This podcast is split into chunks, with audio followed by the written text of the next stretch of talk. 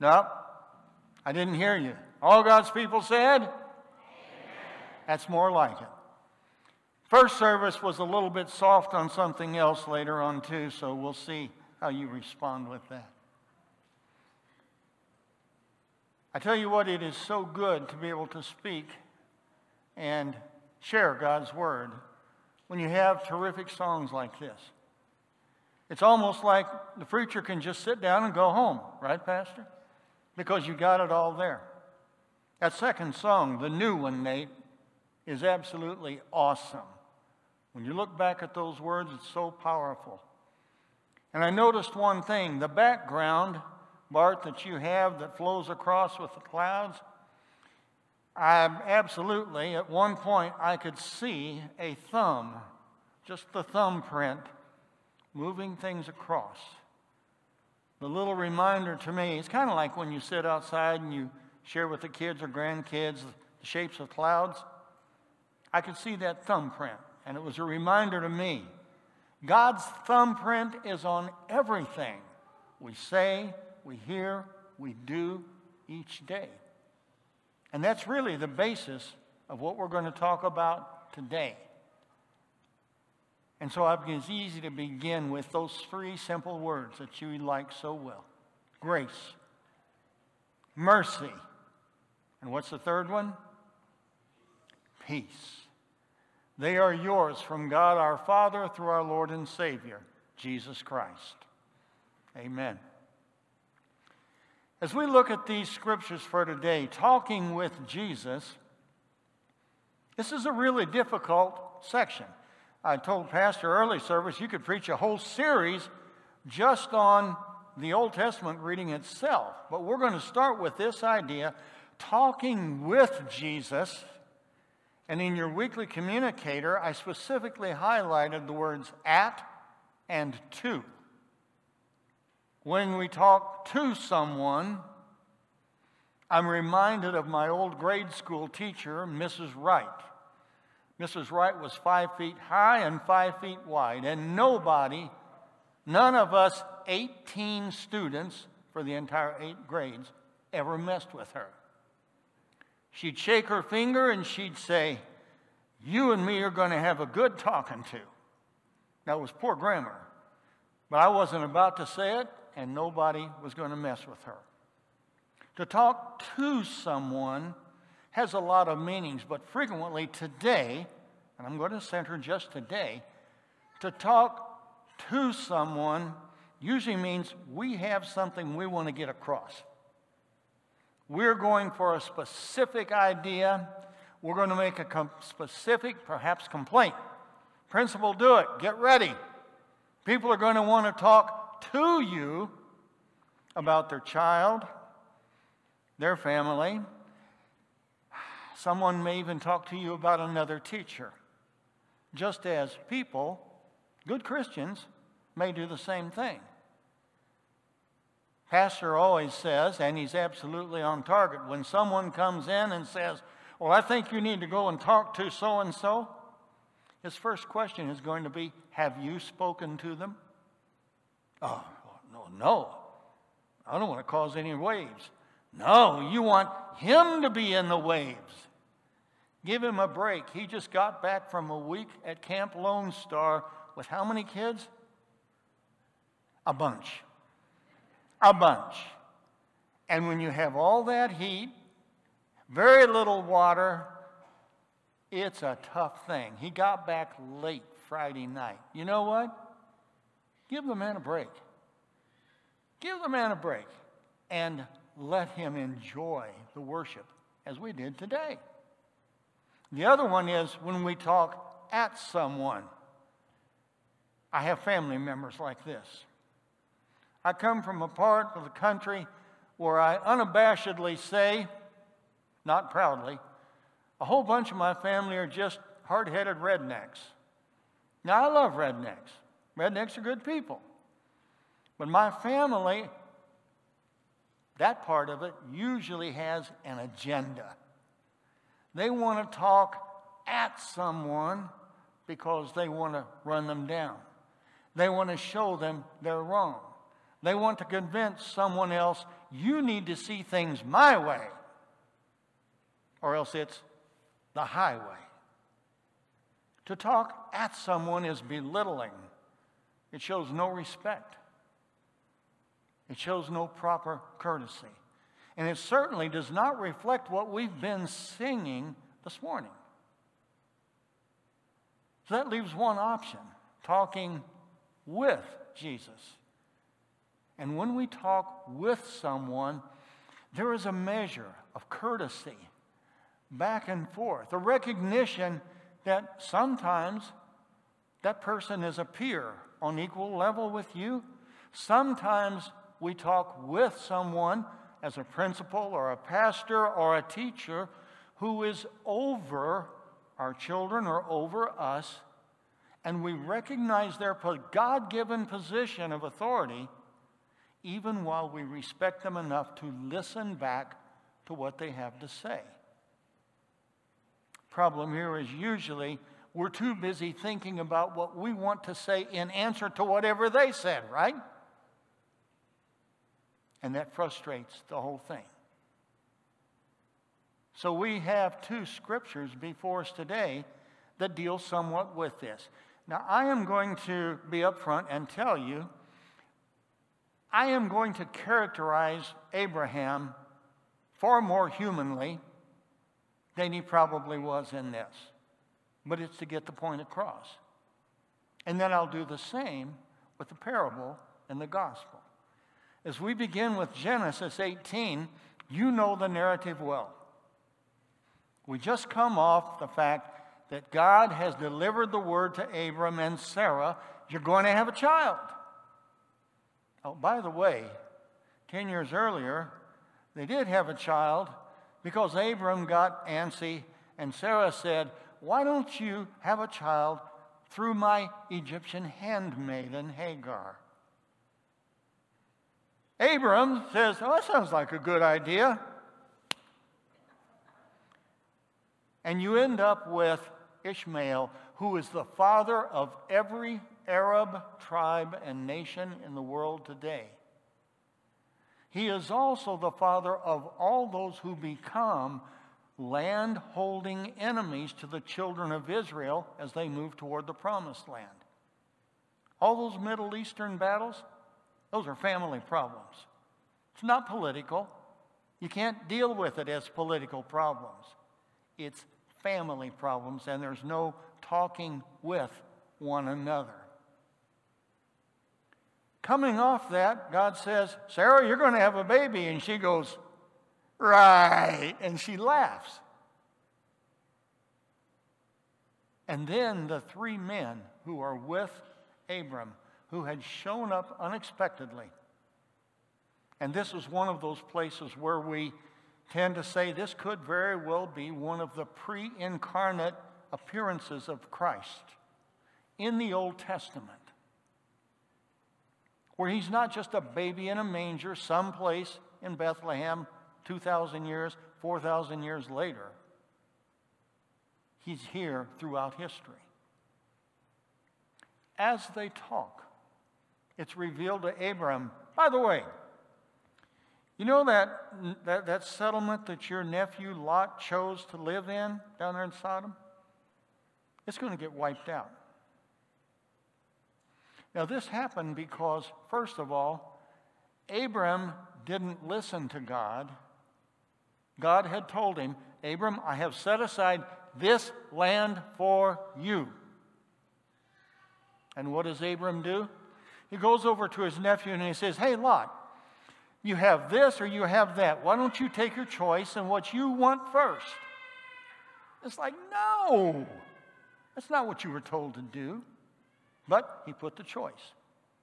Lot, moved by his own selfish nature, said, instead of honoring his uncle and saying, Uncle, you take the good land, I'll take the poor land, Lot says, That's a no brainer. I'll take the good stuff.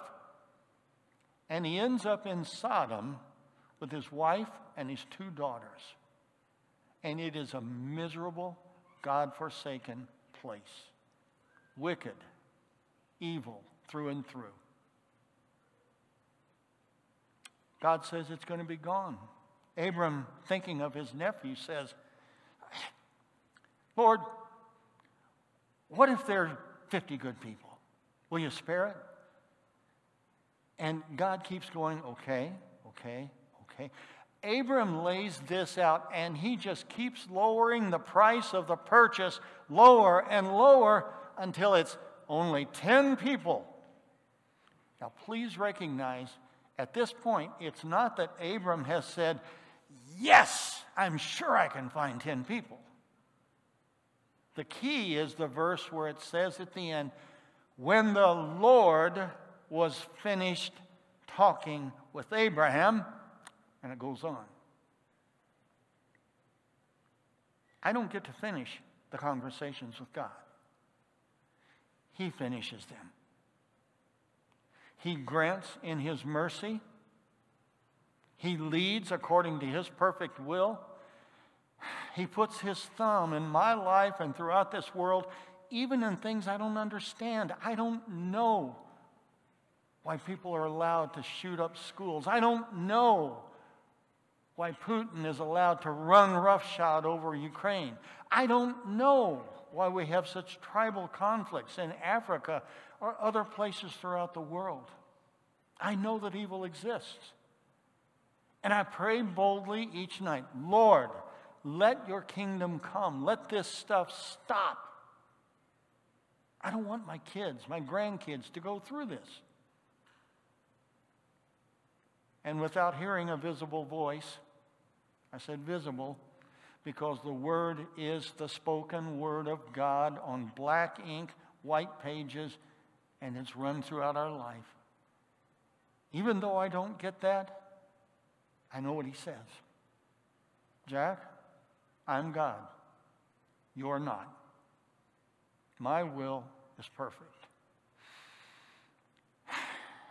okay, Lord. The thing is, Abram prayed boldly, shamelessly, as we sang. And that leads us into the gospel reading for the day Luke 18. As we get into Luke 18, that's the next slide on there. There we go. It's the entire section, and really, this first part focuses on just a couple of verses. Jesus' disciples come back to him and they say, You know what? We saw John's disciples and they were praying. John taught them how to pray. Will you teach us? And at first we say, What? These are godly Jewish men. Didn't they already know how to pray? Well, yes. But what John was teaching was a different kind of prayer for repentance, openness to God's Holy Spirit to change their lives and to receive Messiah. So the disciples come to Jesus, teach us. And he gives them these words. We call it the Lord's Prayer. It came from him. It's repeated in other places. There are segments of it appear elsewhere. This is the basis. And 1,500 years later, a rebellious monk named Martin Luther wrote a thing called the Small Catechism. You may have it at home in hard print. I challenge you to look it up either there or online. Just look up Luther Small Catechism and go to the Lord's Prayer. And you'll find that he broke it down into six petitions. A petition is, in this situation, it's not something that you get enough signatures and you can get rid of a governor.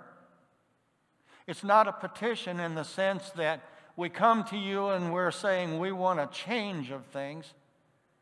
A petition, properly understood, is a humble request from a lower person to a superior asking Will you deal with this? Will you right this wrong? Will you grant what we ask? And that's exactly what we have in the Lord's Prayer. Let your name be holy.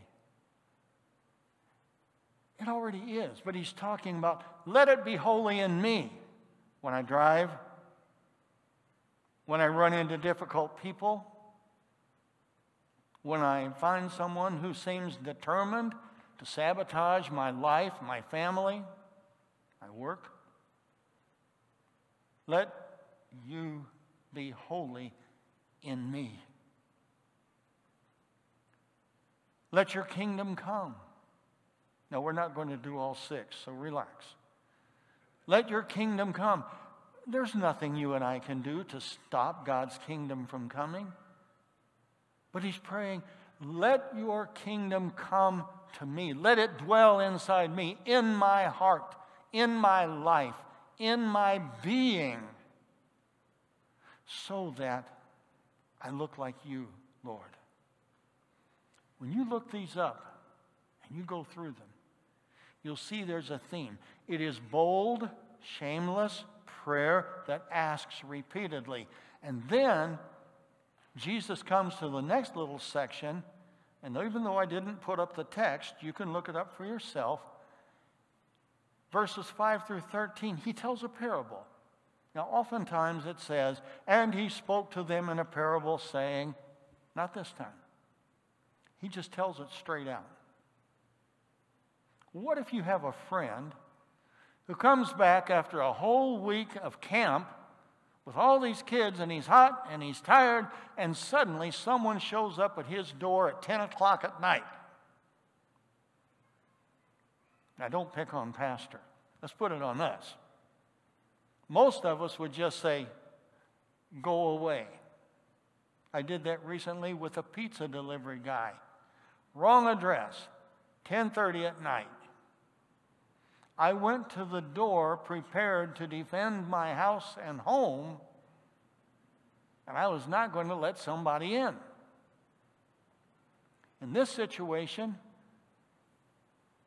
the person who is tired, hungry, unexpected guest goes to his best friend, maybe next door, knocks on the door. And the friend inside goes, Ah, Go away. And he goes, No, I need help. I need three loaves of bread. Just three loaves of bread, your leftovers. And Jesus said, Even though the man inside the house says, I'm not getting up, I'm not going to disturb my children. Who here has small children or grandchildren? Raise your hand, please. Do you like letting them wake up and then trying to get them back to sleep? No. And people usually lived in a little one room segment back in those days. It says, even though the man doesn't want to get up, doesn't even respond because of friendship, he gets up finally because the first guy is still standing at the door knocking, go, Come on, man, I need help. And Jesus is painting a picture for you and me with our Heavenly Father. And He says, Ask, seek, knock, and it'll happen when you put it in God's hands. We're now getting to the end and the very nugget of what Jesus is teaching in the Lord's Prayer. The next verses speak specifically to this. Which of you fathers, if your son is hungry and asks for a fish, will give him a snake instead? Not talking about April Fool, not talking about a prank at the lake. I'm talking about a kid who is really hungry. Would you deny your child food and instead give them something that could hurt them? It's a rhetorical question, and the answer is that was pretty good. One more time. No. And if he asked for an egg, you would not give him a scorpion. This is what frames the Lord's Prayer. Jesus said, If you know how to give good gifts to your children, even though you're not God, how much more will your Father in heaven give the Holy Spirit to those who ask him. Not only bread, not only healing, not only relief, not only whatever is necessary in your life, He will grant His Holy Spirit to those who ask Him. You see, the Lord's Prayer, the Lord's Prayer is not about Jesus. The Lord's Prayer is about your relationship and mine with the triune God, Father, Son, and Holy Spirit. Remembering that we have been redeemed, we have been saved, we have been set aside by God's grace and His mercy. And therefore, as His people, we can come boldly, shamelessly, asking, Lord, I know what I think I need unconditionally in Jesus' name. I ask it. But I'm going to tell you, Lord, if that is not your best for me, don't do it. Give me what you believe is best. That's what this is about the work of the Holy Spirit. Now, some months ago, I was able to stand here by your invitation. I thank you for that. And we had another message. And it was basically all dressed up and everywhere to go. Now, I'm sure you all remember every word I said that day. Not. I don't expect that. I'm hoping you came away with one simple nugget. One person did for sure because they wrote a little thing, drew a figurine, and put it on Facebook and my wife saw it. And it struck home with me. And it says what we want for today. It's this drawing. The person put down the title, all dressed up and everywhere to go. But they put the figurine wearing those gifts of the Spirit, those fruits of the Spirit patience, compassion, humility, kindness, gentleness. And that's what the Lord's Prayer is all about. That we come boldly in Jesus' name, presenting our request to the Father, trusting that in His mercy, He will, and in His wisdom, answer according to what is best for us. I, I still don't understand all the other stuff going on. I still don't feel safe at times with stuff. But I have Christ by my side and in my heart. And so do you.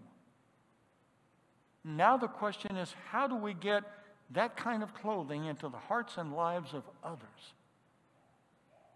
And it means treating them with respect, talking with them not at them, not to them, but with them, listening and responding in Christ's love. That's our call, my friends. May God grant us His Holy Spirit that we continually live in this each and every day. And may you pray boldly each night. Amen. Now may the peace of God, which passes all understanding, keep our hearts and our lives in Christ Jesus.